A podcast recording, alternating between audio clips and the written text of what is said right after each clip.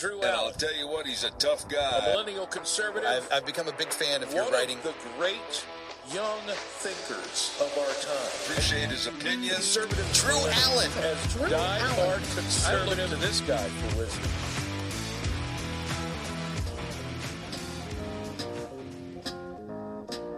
got a show over at the the Daily Wire. He's one of us. He's one of the good guys, and he's under attack, of course, by the left, because at CPAC he gave a speech and he called out the radical mental illness that is being pushed in this country by the left, which is transgen- transgenderism and gender ideology, and he called for eradicating transgenderism, the ideology. And of course, the left went ballistic. This is what they do. They always go on the attack, they mischaracterize, and they smear. And I. Morality, no sense of decency whatsoever. And this is what we're up against. And we've got, of course, discuss how we're going to combat this and address it. So, Michael Knowles, I just want to go on the record right now. I have Michael Knowles back 110%. Not only did he not say something wrong, but he said something was that was absolutely true. We do need to devote ourselves to, to eradicating this dangerous, perverse transgenderism and the ideology that, it, that, that, that it, you know comes with it.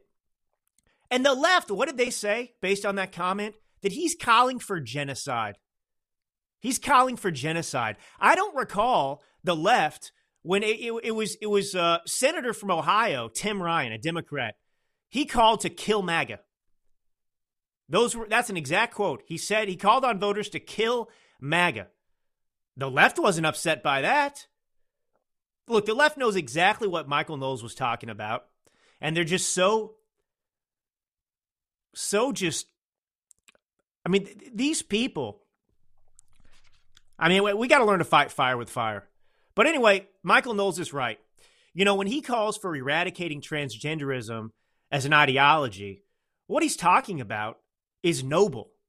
Just as noble as the left's war on poverty or the war on drugs. You know, the calls to eradicate transgenderism is a call to eradicate mental illness in this country.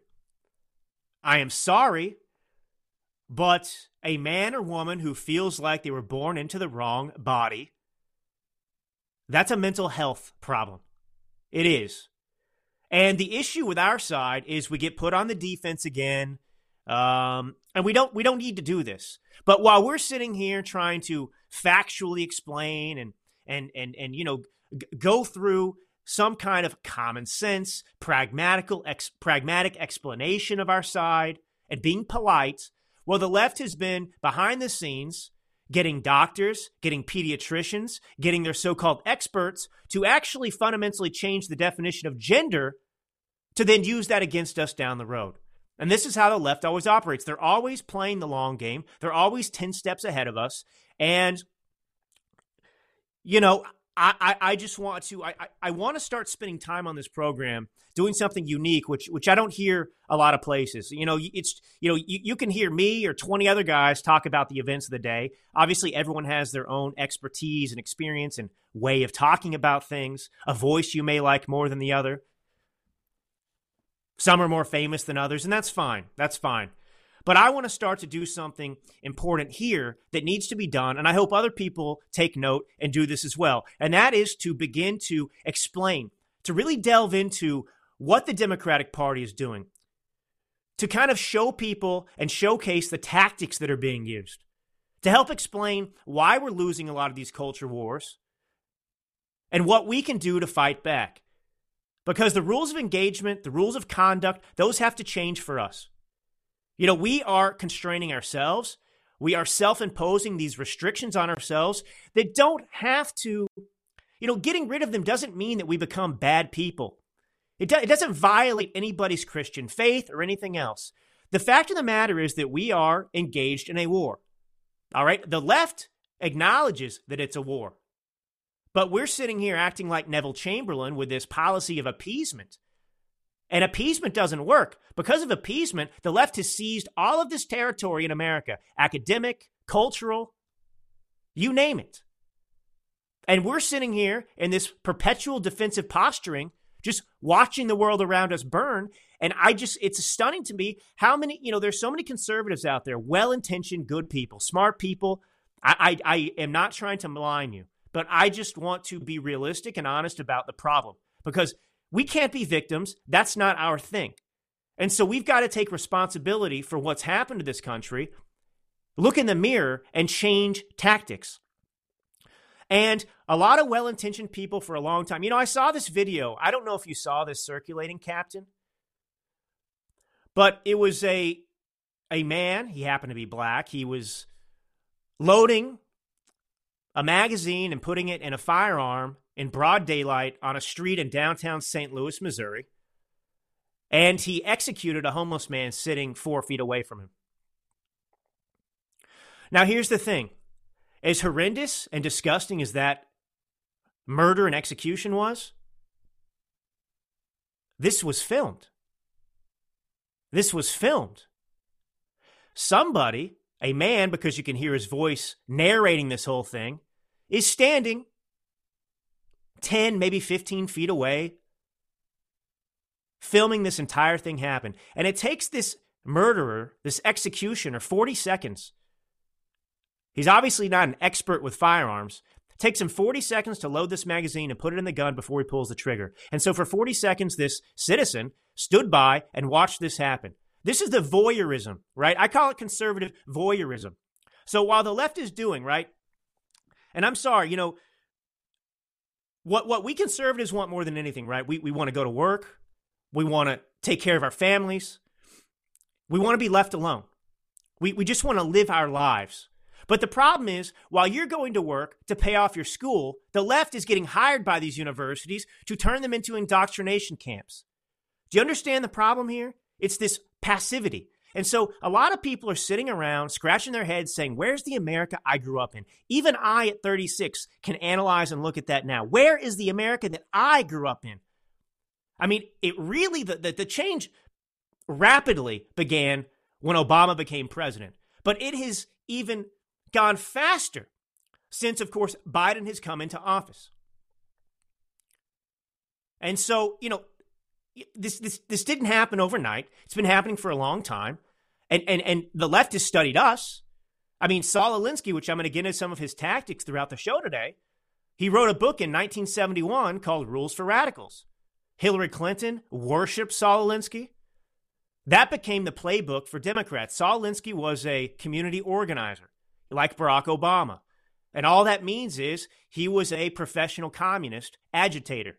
And their goal and objective, as explained in this book very candidly, is to foment Marxist revolution in the United States of America. And so in 1971, Saul Alinsky publishes this book called Rules for Radicals and lays out, gives a blueprint, gives exact rules on how to defeat us. And do you know what he calls us? He doesn't call us political opponents, he calls us the enemy. So since 1971, at least, Saul Alinsky has openly called us the enemy. The left has been at war with us, and we're sitting here, like I said, like Neville Chamberlain. Oh, well, you know, maybe if we just compromise with these people, they'll leave us alone. No, it's never going to happen. So we have to go on the offense, all right?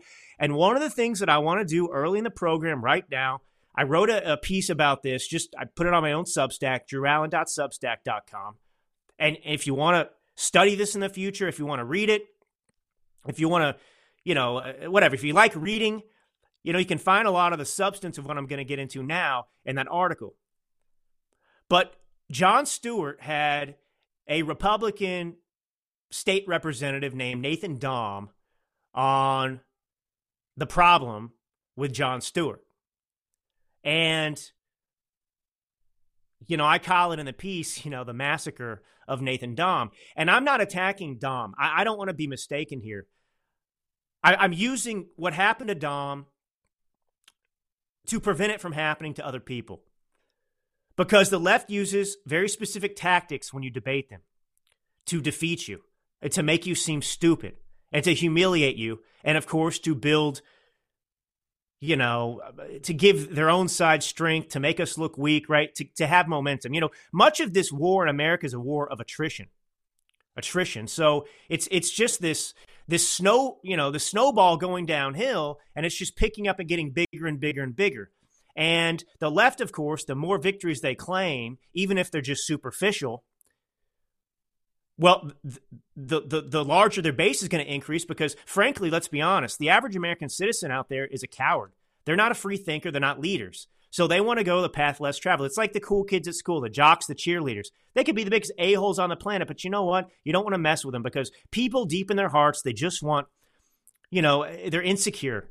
You know, so they want to belong to something that's going to at least make them superficially feel like they belong to some greater cause, that they are important, all right? And so a lot of this narrative battle that goes on look, I can't understate it enough. It's so important that we do not apologize for our side, that we don't apologize for somebody like Donald Trump. Even if you privately want to do it amongst yourselves, don't do it to your Democrat friends and don't do it in public because the left doesn't apologize for anything. And the problem is the apologies they create weakness in the movement. All right. And so all those independents out there and everyone else, what do they want? They just want to pick a winning horse. They don't want to be attacked. And so we have to ramp up attacks against the left because we need to make it as uncomfortable for them to show their faces and talk about their points of view in public as they've made it for us. That's true. You have to keep the pressure on. So, anyway, back to Dahm, right? So he goes on with Jon Stewart and he makes a mistake, right? He, he, he goes on as a guest, and I know he actually was a guest, literally speaking, but you're not invited on these shows with leftists. And I can speak from experience. You're not invited on so that you can share your point of view with their audience so that you can have a candid discussion about, you know, what you think and what they think. The only reason you're invited on one of these shows is so that they can humiliate you. That's why they have you on their shows. And this happened to me early in my career. You know, I started I started well this this career if you will, at least as a political analyst you know, so I, you know, I, I started going on radio and TV shows to talk about different issues. And I think it was the end of 2020 when that started for me. And relatively early on, you know, I was having all these great interviews. I'd go on, you know, the usual suspects. I was on Newsmax. I was on, uh, you know, other friendly outlets on radio across the country too. Big shows, small shows, and we had a hoot. And then I got booked on this show I hadn't heard of, and you know, I, I didn't really think much of it. We were, I was going on to talk about the COVID mandates, the COVID mandates, and uh, what was being done, you know, as a Californian especially, and and this force to, to punish people and prevent them from working and harm their livelihoods if they didn't get this experimental vaccine. And so I got a call from the host the the day before the interview he just wanted to touch base with me. He said he was very polite, an older gentleman, been around for a long time. He described himself to me as a moderate. And we talked about my position. I, I explained, yeah, I'm a, I'm a conservative. I'm, you know, I was 34 probably at the time, or and he he was very enthusiastic. He was very kind. He was very excited to have me on the show. He said he was looking forward to talking to me. We were going to have a great debate, a great conversation. He had some other guests coming on too, and it would just be really really great to talk about these issues. Well, the next day when I went on the show, it was not a friendly environment. It was hostile. There were four people on this show. Me, the host, and two other guests. I was the only person that was on the right. I was ambushed by three people. I was not permitted to make my points. When I started to make a point and get through and push back against them, the host would shut me down and silence me, cut me off mid sentence. And because I wasn't in a studio setting, like in the case with Jon Stewart and Dahm, there really wasn't much I could do because it was over a video screen, right? And so I learned very early on do not go into these interviews with the enemy. And that's what they are, and that's what they view you are as. Don't go into those interviews without a strategy. Don't go in there expecting to be treated with respect. Don't go in there expecting that this person is your friend and that they want to hear from you. They don't. It's a setup and it's a trap. And that's what happened to Dahm. And I'm sure he learned his lesson. I had to learn it the hard way, and I have. But it's good. We go through that, and now we can share how to deal with it in the future. So I've got, I think, eight clips here from this. It's like an eight minute interview. I've split them up to make points. All right. So go ahead and cue up cut one, Captain. We'll go, go through these relatively quickly. I want to hear how want you to hear how this interview begins. So again, it's Nathan Dahm, whose position is that more guns uh, equal less crime. And you have Jon Stewart, who is a propagandist for the left, a very, a very experienced one. And to Jon Stewart's credit, he knows what he's doing. He knows what he's doing. So Nathan Dahm is a novice. And he goes into the lion's den with Jon Stewart, not knowing that he's the meal. So go ahead and play cut one, Captain. Go. I'm a strong proponent of the Second Amendment. Uh-huh. I believe the right to keep and bear arms shall not be infringed. Uh-huh. That's the one right that's listed in the Constitution that uses that very specific shall affirmative language, you know, shall not be Oh, it's also the one right that uses the, the phrase well regulated. Correct, when it's talking about the militia and the state. By the way, just for clarity's sake, yeah. I'm not against the Second Amendment. I'm not against, I don't want to ban guns. But lesson, lesson number one Forget the fact that Jon Stewart's wrong about the well regulated militia. I think I've talked about it on here before. I'm not going to rehash it out right now. The, the, the well regulated portion of it, one, we are rewriting the definition of militia today versus what it meant back then. So all this garbage from the left about, oh, there was intended to be, no, it, it wasn't. In fact, the, the founding fathers and a lot of the laws back then, they actually made young people learn how to use firearms, encouraged honestly, you know, you know, you know, we would actually be doing, Captain, if we were fulfilling uh, the vision of the founding fathers and the way they viewed that amendment right. We would actually be putting guns in the hands of 11 and 12 year olds in school settings and teaching them how to responsibly use firearms. That's what we would actually be doing. That is what the amendment was intended for. They understood very clearly that an armed population and an armed citizenry across the board was necessary for one purpose self defense and to defend themselves against some tyrannical government like the one we have today. That's it. That's the reason. And you can read all of the conversations, all of the, the, the, the debate that went back and forth, and it's clear as day. But, you know, Jon Stewart, that's inconvenient. He doesn't care. But the reason I played that clip was to, to, to point out what he said in the end. Did you catch what he said? He tried to put he tried to put Nathan Dahm at ease, and this is what they do in the beginning. He says, "Hey, hey, you know, look, I'm I'm really I'm one of you, Nathan. You know, uh, I'm I I don't want to take away the Second Amendment right. I, I don't want to ban guns, right? So he lures him in, takes gets him to put his guard down by saying that, by suggesting that, hey, we actually agree on this, Nathan. You understand how, how that works? Does that make sense, Captain? All right. Let's play. Uh, let's play cut two. This is this is the first setup. This is the setup that that. Well, I'll play the setup and I'll tell you how Nathan Dahm could have avoided this and changed the course of this entire interview. Play cut two, Captain. Go. You're saying more guns makes us more safe. Yes. So when we got 400 million guns in the country, we had an increase and gun deaths went up. So when exactly does this curve hit? that takes it down. Okay. So he sets up the premise, which is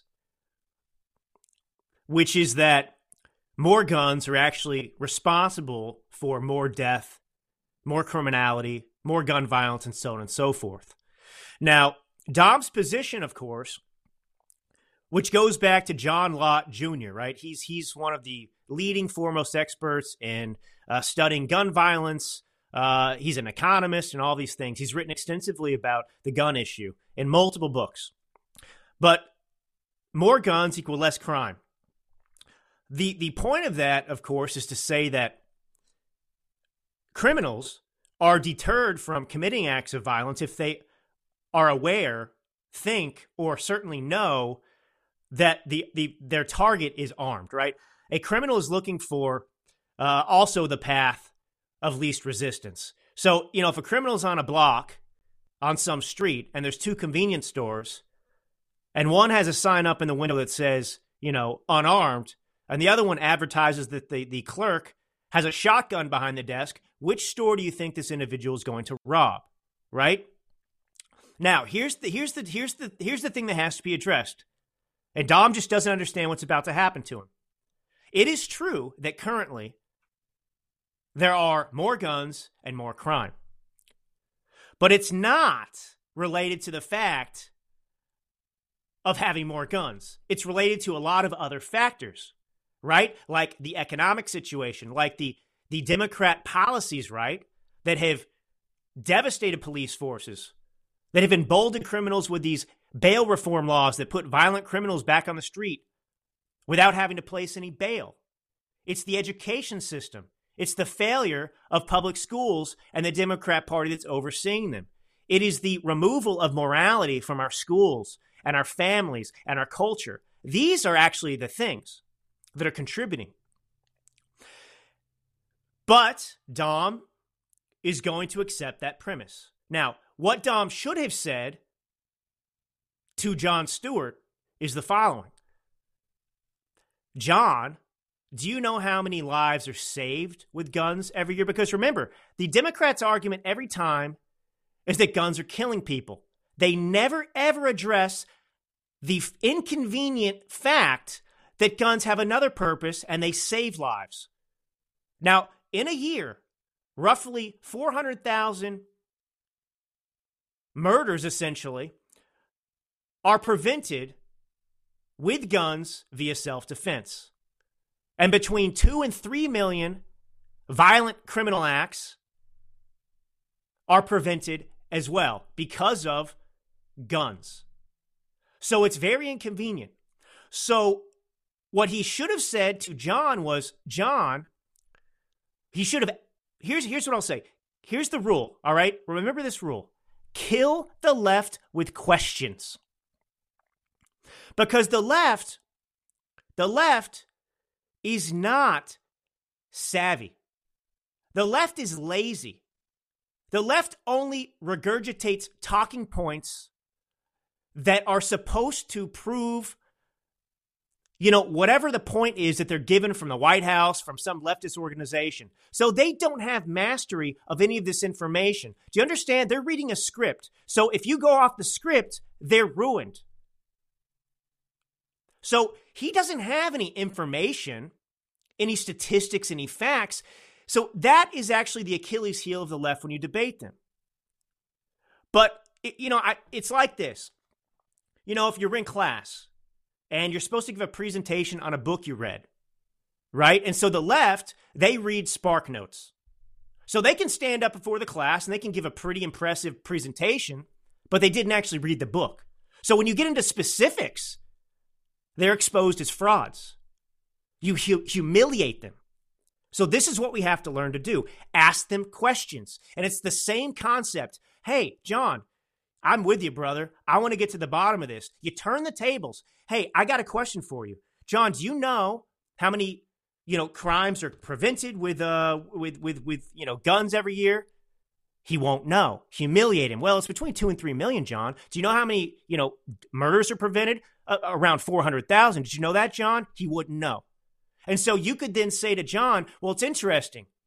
So you're saying that you're willing to take away guns and make it harder for law abiding Americans to attain them. So, actually, in the name of preventing the, the murder of roughly 19,000 people with firearms, that's how many people are killed based on the data he gives.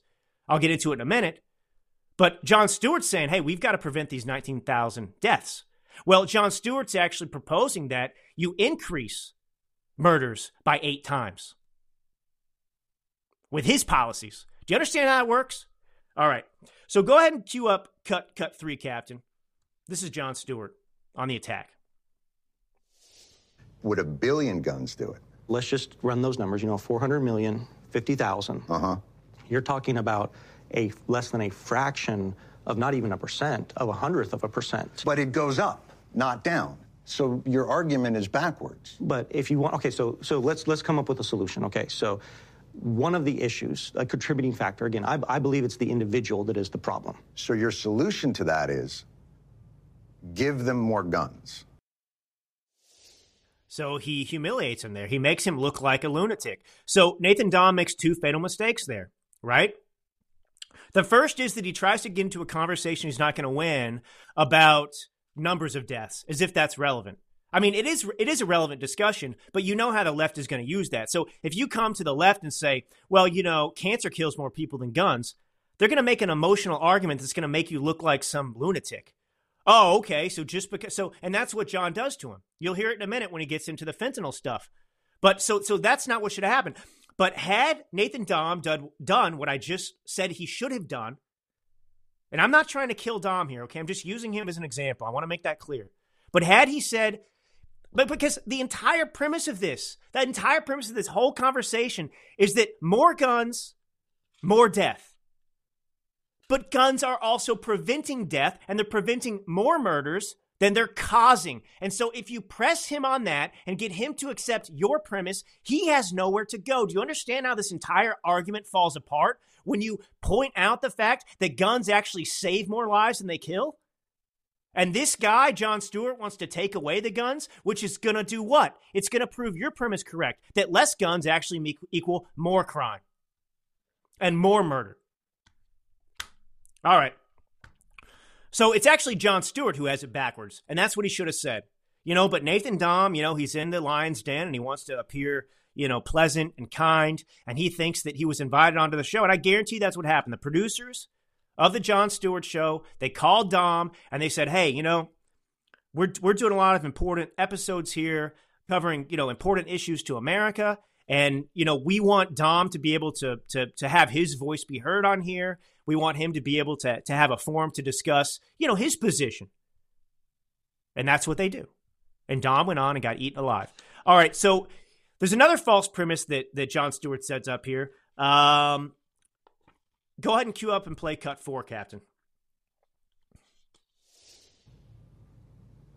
So I'm saying that because people are the problem, we need to look at the problems that those people are facing and how do we address it. For but instance, you've removed the ability for the state to do that. No, because because you're. If you don't have background checks mm-hmm.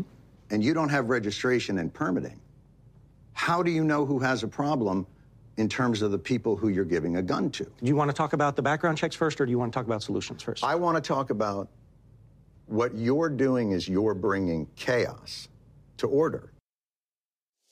So, so there's a new talking point. The next trap, he's going to bring up that a lot about you're bringing chaos to order. That's the talking point. You see, Jon Stewart had a script going into this. He knew what points he was going to press, and he led him like a lamb to the slaughter repeatedly. Now, Nathan Dahm in that portion you just heard there makes another mistake. He had an opportunity to change the conversation and gain the higher ground. But he threw it back to Jon Stewart and said, Do you want to talk about the background checks or do you want to talk? About... You see what I'm saying? He put the power back in Jon Stewart to determine the future of that conversation, to steer it. Now, Jon Stewart could have been humiliated there because Jon Stewart talks about background checks, the red flag laws, registration. None of those things are proven to work are proven to work at all. So you could have slapped Jon Stewart over the face, again, killing him with questions. Well, hey, Jon Stewart, how many background checks have saved lives? How many have prevented mass shootings? Do you have data on that, or are you just pulling that out of your AWS? He's pulling it out of his AWS because there's no proof of that. And in fact, you could have pointed out mass shooting after mass shooting after mass shooting, which took place in these very communities that have red flag laws and background checks, and those measures failed to prevent them. And you could humiliate Jon with it. You could ram it down his throat. Tell me, Jon, okay, what are the instances that background checks worked? Which murders specifically have they prevented, Jon? He wouldn't have an answer because he just has generic talking points.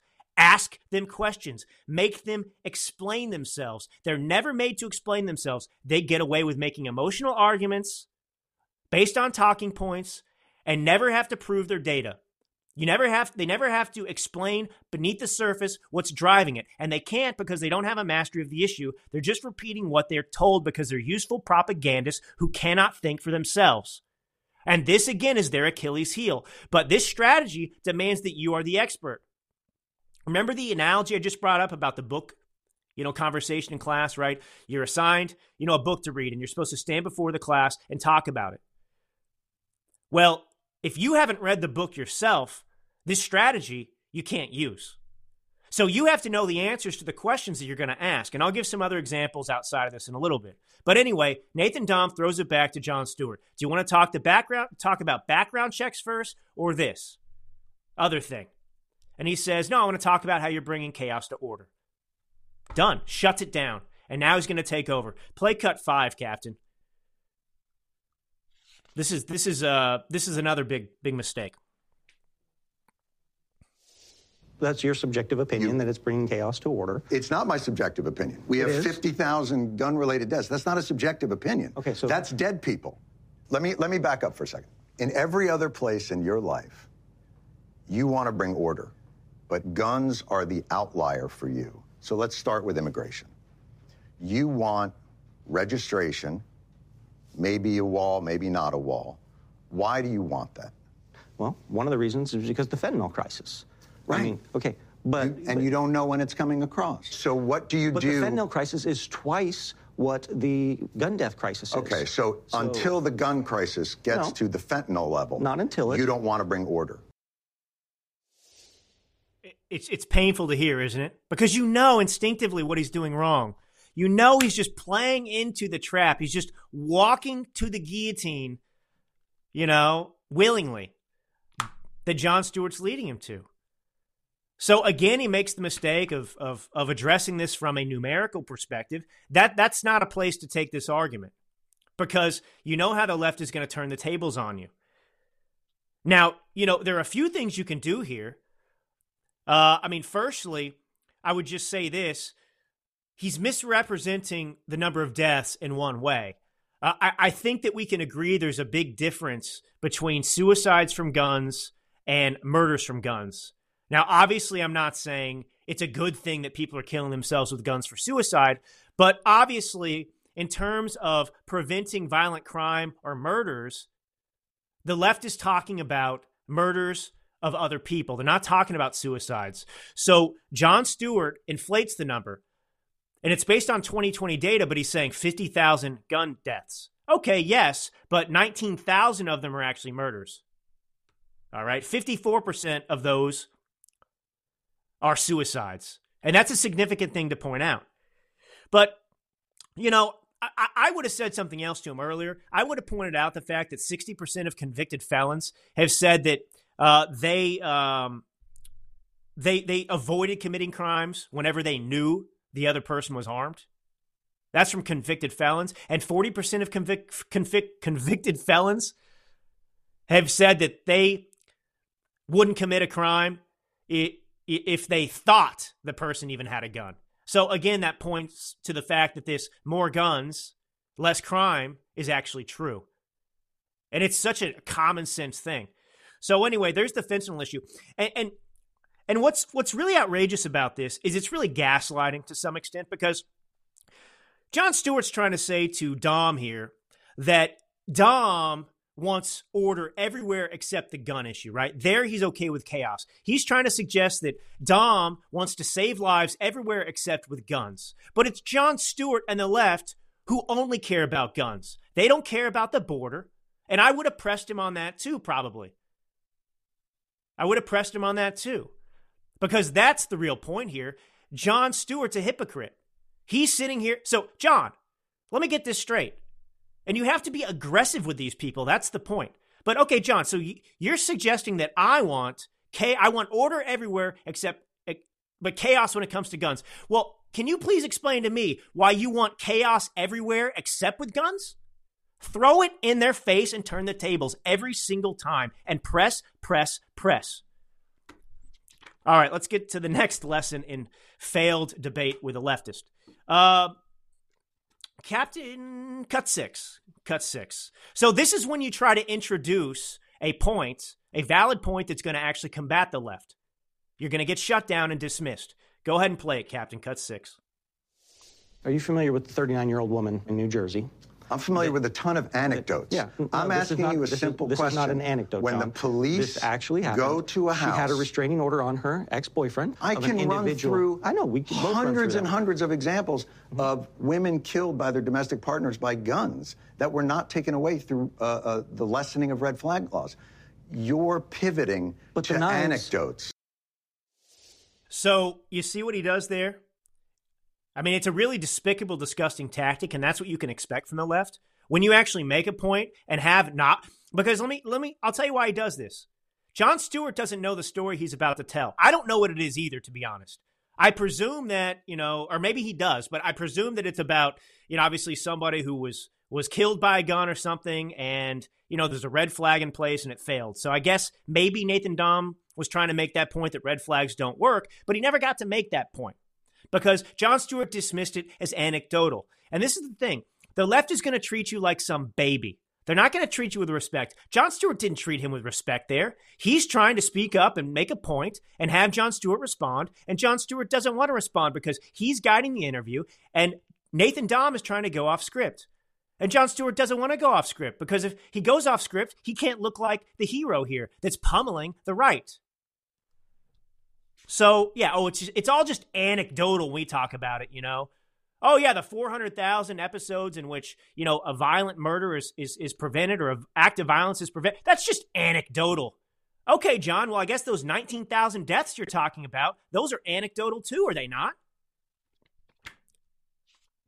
Oh man, this I got like I get PTSD going through this interview, Captain. Cuz I've been I and this is why I say I'm not I'm not I'm not trying to this isn't a personal attack against Dahm. Like I've literally I've been in that seat before and I know what it feels like. And and I learned from it. It's never going to happen to me again. Never going to happen to me again. Captain was telling me before we started the program about the interview that um Oh, come on, Captain. We're just talking about him. Everyone, Russell Brand.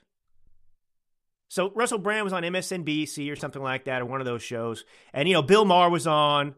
Um, and there was also some loser from MSNBC who's a who's a propagandist, a little wimp, a little pansy man. And Russell Brand defended himself well. I mean, he was outnumbered, he was attacked, but Russell Brand was aggressive. Uh, he was comical, and he did not allow them um, to, to to push him in the corner.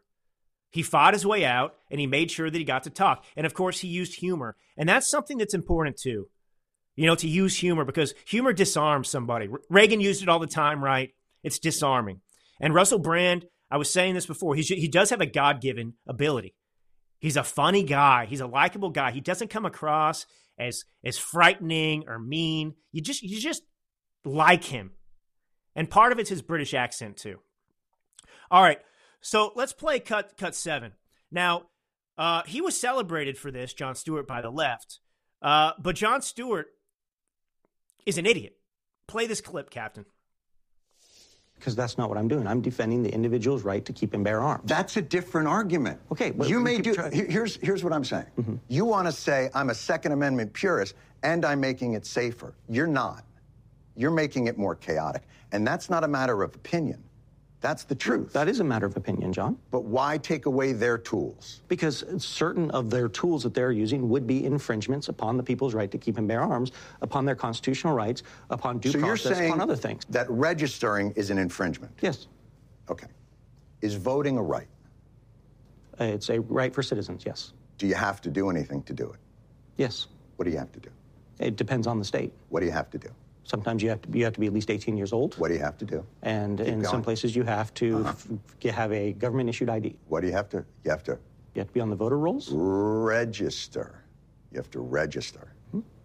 So you have to register to a right. Is that an infringement? Does the right to voting say shall not be infringed? Oh. Man, and Nathan Dahm, that's his worst line of the night. I mean that that that that that, that that's a stupid point. I mean he just he just he kills himself there. And I I I, I just want you to think about something as you've been listening to these clips and me talk about them during the show so far. How many times have you heard Nathan Dahm ask Jon Stewart a question? only when he gave the the the the, the power back over to Jon Stewart. When he said, "Do you want me to talk about?" Which, of course, was a, a very passive beta move. Um, throughout this, you see the body the body language too. Nathan Dahm is is you know he, he's kind of slunched over, you know, hunched over a little bit. Um, you know he he's he's very he's not animated. Um, he's very he's very calm. That's fine. But but Jon Stewart is leaning in constantly. Jon Stewart is animated. Jon Stewart is running the show. And that's why I say if there's one thing you remember and we, you know, this is something you're gonna, we're all gonna have to work on and study and and and and practice. Right? It's an art. It's a craft. But kill them with questions. Kill them with questions. Um, so Jon Stewart, this hero, makes this brilliant analogy between voting rights and gun rights. Where should I begin, Captain, with dismantling this stupid, stupid argument? So, firstly, the reason you register to vote is to prevent voter fraud, right? So, you can only vote like you have, you know, Republican or Democrat primaries, for example. Well, you can't vote in a primary. I'm just making this up. But, you know, if I live in Texas, I can't vote in the primary in Virginia right? If if I'm in if I'm in Texas or something like that, and, and, I'm a registered Republican, I can't go and vote in the Democrat primary to help choose the Democrat nominee. All right, you register to vote because you don't want people voting in states they don't live in, right? So that's the first point. Guns have nothing to do with that. So it's it's even calling it an apples and orange comparison isn't even right. It's even stupider than that. So you have to register to vote, don't you? But you register. Do you have to register for free speech, Jon Stewart? That's what I would have said. Oh, speaking of all the rights, Jon, you have to register. Do you have to register to speak freely? Do I have to register to go on, you know, uh, on my podcast and talk and share my opinion? No, I don't. Weird, Jon. How about that comparison, you dope? All right, so I want I want to play cut eight, Captain. This is the this is the climax. All right. This is this is the the tour de force ending of the interview. And honestly, it makes me mad. It makes me mad to see Jon Stewart. Just, I mean, it, it sums up the, the, the the whole experience, though. It really does. Go ahead and play cut, cut eight, Captain. Go. Go you one further. You want to ban drag show readings to children. To minors, Why? yes. Why? Why, why, What are you protecting? why can we prohibit ch- children from voting, those under 18 from voting? Why are you but banning? Also that. Is is that free speech? Are you infringing on that performer's free speech? They can continue to exercise their free speech, just not in front of a child. Why? Because the government does have a responsibility to protect. I'm sorry. The government does have a responsibility Uh-huh. in certain instances What's the children. leading cause of death amongst children in this country? And I'm going to give you a hint. It's not drag show readings to children. Correct. Yes. So what is it? I'm presuming you're going to say it's firearms. No, I'm not going to say it like it's an opinion. That's what it is. It's firearms. More than cancer, more than car accidents. And what you're telling me is you don't mind infringing free speech to protect children from this amorphous thing that you think of. But when it comes to children that have died, you don't give a flying fuck to stop that because that shall not be infringed. That is hypocrisy at its highest order. Sorry, I, I forgot about the F bomb. I didn't warn you all. Hopefully, didn't have some kid that's going to repeat it back to you. um, my bad. Um, you know, I, I think a lot of that just goes without saying. Um, that it was really a humiliating ending for for Dahm, and you know, that's a new talking point, by the way, of the left. This has been circulated everywhere over the past week. They're they're, they're trying to do two different things simultaneously here, right? So we are winning a culture war right now, and that's of course against the pedophilic left. I don't know if that's a word, but you know the, the pedophiles over there, and you know, for example, the the the sick perverts in school in Florida, right, who who wanted to groom children. And this was the most effective attack we have mounted in a long time. We called the left groomers, right? Who wanted to sexualize pre K to, to third graders in Florida, and they lost their minds. They lost ground. Now, it's the, the thing is, these aren't popular issues with the American people. I, I guarantee you, despite the attempts by the left to downplay this, a majority of parents out there do not want drag men dressed in drag reading to their children in school settings. I can pretty much guarantee you a majority of Americans are not on board with that. And the question for Jon Stewart would be shut shut the hell up for a second. Did I just hear you correctly, Jon? So you why is it that you support drag shows for children? Why don't you explain that for me? Because the only real equivalent here to make or, or comparison is that there is a there is a similarity between the drag crap with children and the murder of kids. It's amorality in America. So those things can be tied together, but not in the way that Jon Stewart wants to. So you see, Jon Stewart's trying to make a inconvenient issue that is harming the left's agenda, which is attention to what they've been doing with these drag readings and drag show promotions for children. He's trying to make that go away and make it seem insignificant while uplifting this other issue that is convenient for the Democrats, which is the gun grab.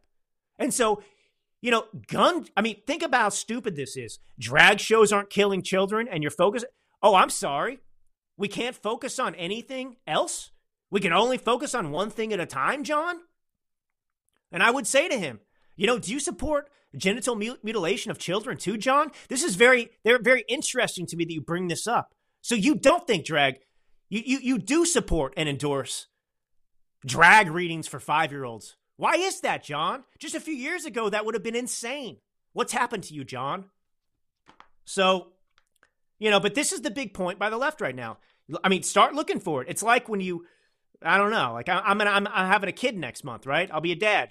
Now I see babies everywhere. Everywhere I go, there's a baby. You know, you'll see this argument made by the left now everywhere. And it's a talking point. And the way the left operates, they're highly organized. So they've got people on Twitter, some are paid, some get invited to the White House. And they are, I, I, I am telling you, this is how it works. And this is what we have to do too. The left, a group of people at different organizations, they are watching things all the time, like I am with the news. And they're developing these photos that you see posted by lunatic Democrats on your Instagram stories, putting out these talking points. They're not making those, those are being distributed. So you have mouthpieces out there that are now spreading this, and Jon Stewart's one of them saying, oh, Republicans, they're more concerned with drag shows than the deaths of our children.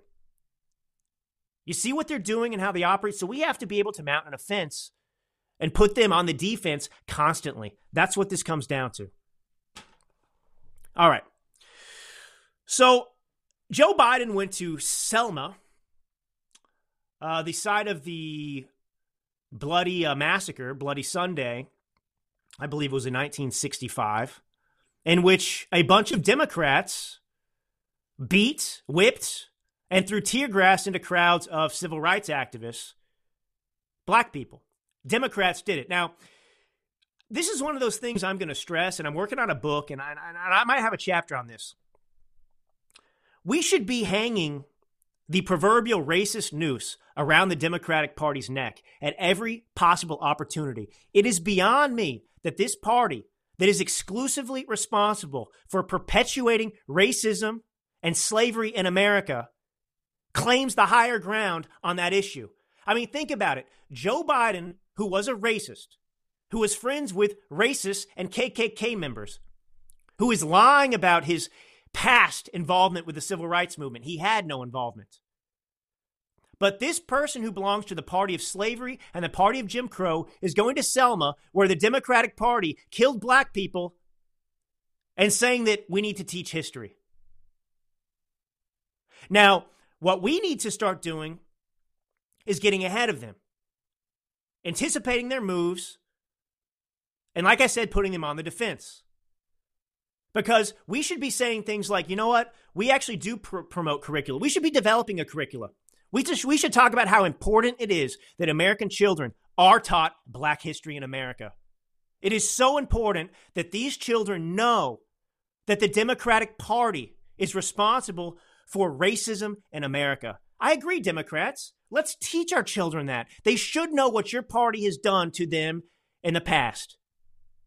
And they should know how we overcame the Democratic Party. How brave people in this country, Republicans, the party of Lincoln, how they pushed back and fought alongside black Americans so that they could have the rights that were guaranteed to them, but not given by Democrats. That's the history make their heads explode. That should be our objective every single day. So go ahead and play this cut by Joe Biden. It makes me sick, of course. The truth matters, notwithstanding what the other team is trying to hide. They're trying to hide the truth. No matter how hard some people try, we can't just choose to learn what we want to know and not what we should know. We should learn everything the good, the bad, the truth of who we are as a nation. And everyone should know the truth of Selma. Yeah, well, the truth of Selma is that a bunch of Democrats fired tear, gra- tear gas into a a bunch of black marchers. That's the reality. You see how they obscure? I, I mean, imagine if the Nazi Party existed today in Germany, and they went and, and, and went to some site, some Holocaust site, and they had the audacity as the Nazi Party to say, Germany must remember its history. Its history? Whose history? Your history.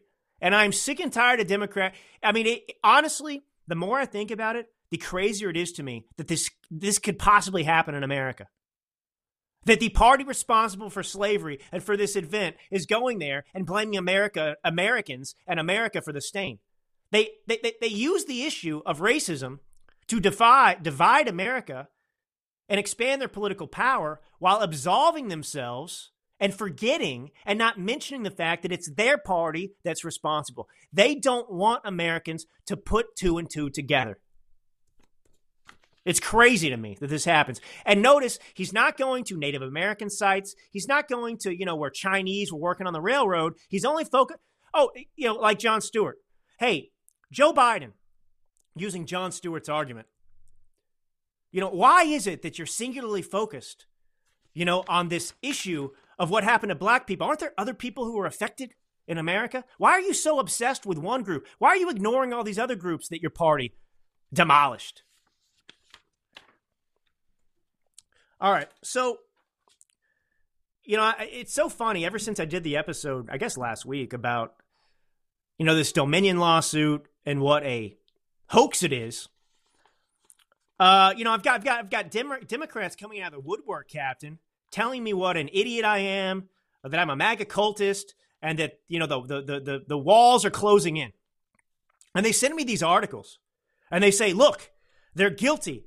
Fox is guilty. Look what they did." And I read these articles, and I've got one here. I've got one here. This is uh, from Slate, which is a far left rag. And so somebody sent me this. They said, "See, we got we got Fox News. They're all guilty. They're going down." And so I, I, I said, "Did you read the article?" Yeah, he's going down. So I, I read the article. I read it. Why not? I'm not afraid. So the headline is Tucker Carlson's Dominion text messages are a thing of beauty. Jeremy Stahl the uh, communist propagandist is the author.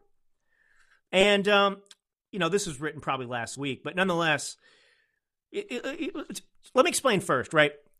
The allegation here by Dominion is that Fox News is guilty of defamation because, you know, Fox News knew that the election wasn't stolen, but chose to say it was because they wanted to make a profit and have people watch Fox News. What's very interesting that this case is missing is the, the Dominion problem. So, Dominion suing for defamation of Dominion, right? And yet you'll notice that there's very little to do with Dominion in the media's coverage of this. Do you understand what I'm saying here? If it's about Dominion, right? I'm Dominion and I'm upset that you defamed me in some way. I'm suing you for defamation. And yet, everything that Dominion is leaking and everything that the left is covering has nothing to do with Dominion itself. It's about other things. It's about Tucker Carlson's text messages. It's about these people don't have any credibility. They, it's, a, it's about the big lie, they call it, that the left stole the election. So I, I, you know, the, the left now is saying this is a slam dunk. We have got them this time. Fox News is going down. We're going to put them out of business. All these people are guilty. Dominion is ascendant. Yes, we finally are getting them. Just wait a few weeks. The narrative's going to start to change because Dominion has nothing. Nothing. So let's go through a couple of these things. Uh, so the New York Times and Washington Post reported that Dominion Voting Systems had filed a 178 page brief in its 1.6 billion defamation lawsuit against Fox News, detailing how, in the words of the brief, from the top down, Fox knew the Dominion stuff was total BS. To demonstrate this case, Dominion revealed embarrassing excerpts of text messages and depositions from Fox News executives, journalists, staff, and program hosts, demonstrating a widespread no- acknowledgement in the company that the claims some Fox programs were propagating about Dominion stealing the election for Joe Biden were really crazy stuff. Really crazy stuff. So, I mean, so I'm going to read some of these text messages. None of them prove what Dominion is saying. So you've got an article suggesting that they've got him, and then you read the article, and none of this proves it. None of this proves it. So they focus on Tucker Carlson, and they acknowledge Carlson did not push the outlandish and completely unfounded conspiracy theories by Trump attorneys Rudy Giuliani and Sidney Powell that Dominion's voting machines had rigged the election. Did you pick that up, Captain? So Jeremy Stahl now, I was given this article by a bunch of leftists who were going rabid on the internet last night or something like that, trying to, to attack me and make me feel so scared. I was sent this article as proof that Fox News is guilty of what Dominion says. So, this is the proof, right? From a leftist. And then I read the article, and the article says Carlson did not push the outlandish and completely unfounded conspiracy theories that Dominion's voting machines had rigged the election for Biden. I thought the lawsuit was asserting that people like Tucker Carlson pushed the lie about Dominion. So, you know, whatever. They, they get into different text messages, you know, and it's, it's, who cares? Don't get mad at Tucker. You know, they're, they're, just trying to, they're trying to, you know, get the base to turn on Tucker here. That's really what they're trying to do because, look, I mean, I, I mean, I say things in text messages too with people, but, you know, um, on November, on November 10th, Carlson said to his producer that it had been a mistake to not present Trump's voter fraud claims while also acknowledging, I just hate this crap. On November 12th, Carlson texted uh, Sean Hannity. Here's the context. Talking about Fox reporter Jacqui Heinrich's tweet, fact checking the lies Trump and certain Fox News hosts were spewing about Dominion, Carlson texted Sean Hannity, Please get her fired. Seriously, what the what the duck? I'm actually shocked. It needs to stop immediately, like tonight. It's measurably hurting the company. The stock price is down. Not a joke. Carlson then informed Hannity that he just went crazy on an executive over Heinrich's accurate reporting. The next morning, Heinrich deleted her tweet. what's astonishing to me is that the left is uh, got their panties in a wad about Fox News reporting a story that they didn't like. That they didn't like. And I don't have time to get into it this episode, but the left most certainly did steal the 2020 election. And the mail in ballots alone, that strategy was enough. I talked about it last episode. That, that's a matter of fact. That's a matter of fact. So, so, and the left, of course, Hillary Clinton to this day claims that Trump is in was an illegitimate president. So I mean, this is such a joke. I mean, they're creating, you know, hysterics, you know, just to try and push their agenda and smear Fox News. And this is a big nothing burger, a big nothing burger. And, and, and so the left, the left, really, the disagreement is they're upset that Fox News said something that they believe is not true. And yet, these same Democrats and people on the left, they don't have any problem with the fact that their entire media, from CNN to MSNBC to CNN, they just lied to them for nearly three years about COVID. In fact, the media, the media, so Fox News, right? They, by covering this story, suggested that it was possible that the 2020 election was stolen. Joe Biden is still the president. It had no impact whatsoever. But the the media on the left, they were responsible singularly for lying about COVID, reporting lies from the left about inflated inflated uh, COVID numbers, cases, body counts, dismissing the origins of COVID, and encouraging people to be afraid, spewing their fear porn campaign, and defending the actions of Democrats and others to lock down states based on science that they knew wasn't real.